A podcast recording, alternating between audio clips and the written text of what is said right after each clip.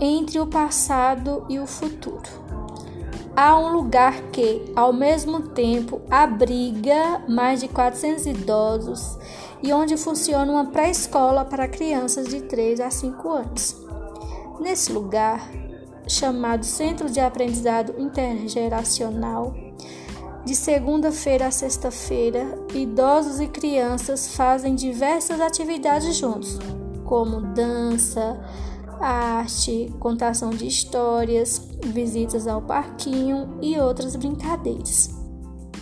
Segundo os coordenadores da instituição, o contato entre as crianças e os idosos beneficia a todos. As crianças aprendem a respeitar, a ter paciência e a agir com gentileza e afeto. Além disso, elas alegram o dia a dia dos idosos que vivem no asilo e, muitos, e muitas vezes se sentem sozinhos.